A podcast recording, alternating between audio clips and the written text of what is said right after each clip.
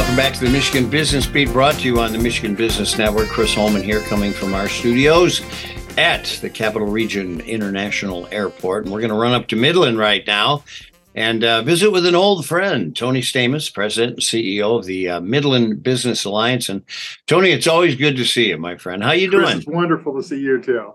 Yeah. Well, listen, how's the restaurant business, by the way? I only ask that because your family's been in it since uh, they invented pizza, I think. Exactly. Yes. I say we're the American immigrant story. Uh, Greeks who came to this country and opened an Italian pizza shop. of Um, course. But, uh, you know, 63 years going strong downtown Midland. And last year was really the first year we saw it come to fruition after the uh, pandemic period. But we've blocked off a number of blocks in downtown Midland. We have live music three nights a week. And just people are out and about and they love it. Yeah, I mean, that's certainly good for the restaurant business, but what wonderful for our community. I had a chance last summer to show it off to some chamber CEOs, and I saw one of them from Southeast Michigan last week, and he's I keep telling people about Midland because I probably should stop doing that, but uh, that was great. I said, well, please keep telling people. Unfortunately, you probably got a chamber day too. It was probably nice up there. And Absolutely. So I have to tell you, I missed you this year at the Mackinac Policy Conference. Bring us up to date. What's happening with the uh, Midland Business Alliance? Yeah, things are going great. You know, in terms of our community, we continue to see investment kind of at the industry level in terms of our great legacy industrial partners, some new partners. And then, you know, we do ribbon cutting. That's one of the things we do as an organization, you know, celebrate an anniversary. But we are just kind of nonstop with ribbon cuttings. And a lot of them, I think, was some pent up demand from the last couple of years. But new businesses, great ideas, great entrepreneurs. And so kind of across the spectrum from, you know, our largest partners to some just a single person or a couple starting up a business. So that's exciting to see. And, you know, Midland is a city of modern explorers. And so we're trying to work hard to kind of show what that means in 2023. Awesome stuff, really is. So I remember when the ballpark was built, and that was like hyper news. How's the ball team doing?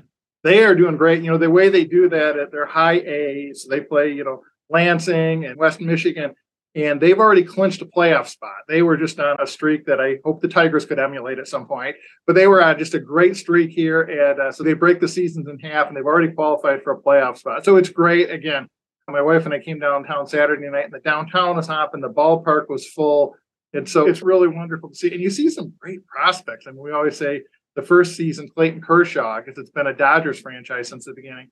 It was up in Midland, but ever since then, there's been a pretty long list. And I heard I was watching the Tigers one night, and Gibby was on, and he mentioned, "Well, my buddy Tram's up in Midland watching West Michigan, and they're playing the Great Lakes Loons." And so, Yeah. you know, you get to see some great prospects from around the country.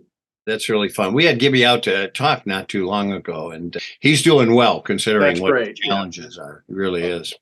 So tell me a little bit about what else on your agenda for the remainder of 2023. There's six months left, you know. I know there is, and we're excited, loving the summer. You know, we've got coming up in July. It's our Dow Great Lakes Bay Invitational. It's a LPGA event, and we get some of the best women professional golfers from around the world come up here. And so it runs from July 17th to the 22nd.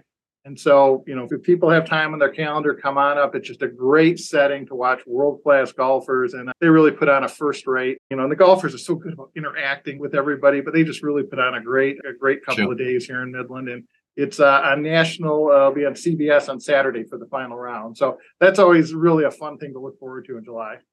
You know, speaking of golf courses, it's interesting that they really benefited from COVID. Right. And the reason is that was one of the few things people could do with other. Absolutely. And yeah, we talked to our friend at Midland Country Club that hosts this, and no question that that's been a huge boon for that industry. Yeah, no, you're absolutely right. So remind everybody a little bit about maybe your footprint there at the Alliance and uh, scope of services. Absolutely. We're a combined chamber economic development. You know, our mission is the same. Some of the tools we use in those sectors are uh, a little bit different, but they combined a number of years ago. And I think that's worked out well. I, I said the proof of concept was during the pandemic. And that really was, you know, as we were going through those crisis times, we had a dam breach and the impact in the community. So we worked on a lot of segments. I mean, housing, which is a challenge for everybody, broadband, you know, people can work around the globe, but they have to have that connectivity.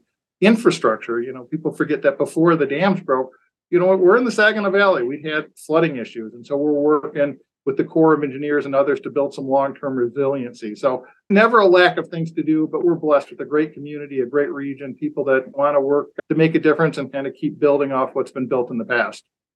Tony, you know well that Michigan Business Network goes around the state. We get updates, etc. Everybody has the same issue, and that's talent, how to get it, how to retain it. Unfortunately, they don't have the answer yet. Right. You know, are you experiencing the same thing? No question. There's no one answer. It is sometimes it's housing, sometimes it's, you know, they could find a place, but they need that broadband. And so you just that childcare is a huge issue. So we're working on it with community partners on a lot of fronts. And I wish there was an easy solution. There isn't, but we just kind of keep persevering and addressing those issues. And uh, because that's going to really make a difference in terms of where we're going in the future. Yeah, absolutely. Well, you're doing a great job up there. Tony Stamas, President and CEO of the Midland Business Alliance. Always good to spend time with you, buddy. Keep up the Great. good work. Thanks, Chris. Great to be with you. All right. You're listening to Michigan Business Beat on the Michigan Business Network. I'm Chris Holman. We'll be back.